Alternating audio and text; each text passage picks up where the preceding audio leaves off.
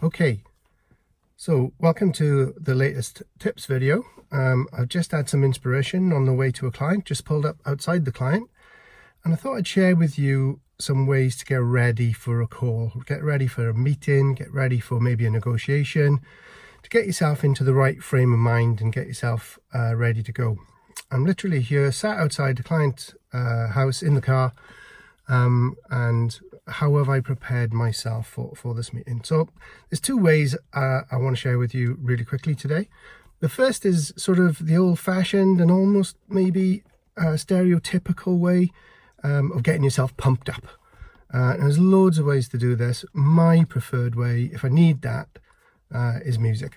I love uh, rock music, heavy metal music, and if I've got a big deal coming up or a, a big meeting, a big important meeting, I'm literally going to get some fantastic tunes on the stereo in the car, turn them right up and rock out unashamedly like you can in the car, singing to myself just to get the emotion going, get the blood flowing uh, and get myself pumped up um, uh, and ready to go. Enthusiasm, energy and excitement.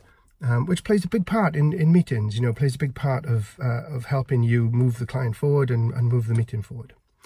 Um, but the second uh, uh, tip, and I think more sophisticated, more useful tip, is the tip I've used this morning actually, is to rehearse the meeting in your mind. So visualize the meeting in your mind.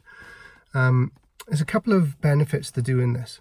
So I'll, I'll literally, as I drive along, um, obviously trying to be as safe as I can, um, I'll literally consider what am I going to say and what is the client likely to say in response and then what am I going to say in response to what the client has said?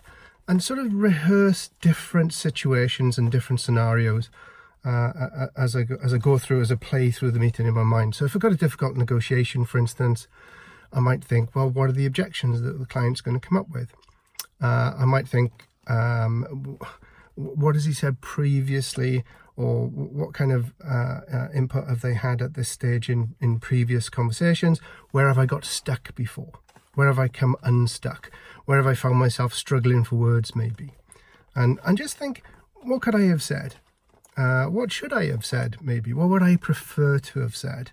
And literally visualize that conversation going on um, uh, in, in, in, my mind. Um, and what I think you find is when you get to the conversation then in real life, and it won't go exactly the way that you visualized it clearly, but when you get to the conversation in real life, you're sort of ready to go. You're ready to have that objection, you're ready to have that argument, you're ready to have that issue that you need to overcome because you've already thought about it and you thought about three, four, five maybe different ways that you can address that, which is really, really useful. Um, and the other thing is, it can reassure you when you're going into a meeting that you're prepared. It reassures you that you know where you're going in the conversation, what you're trying to achieve in the conversation, and reassures you that you've done that little bit of preparation. So hopefully uh, you'll find uh, that of use. Um, I'm going to go into my meeting now, so I've got very much more time at the moment, um, and I'll see you next time.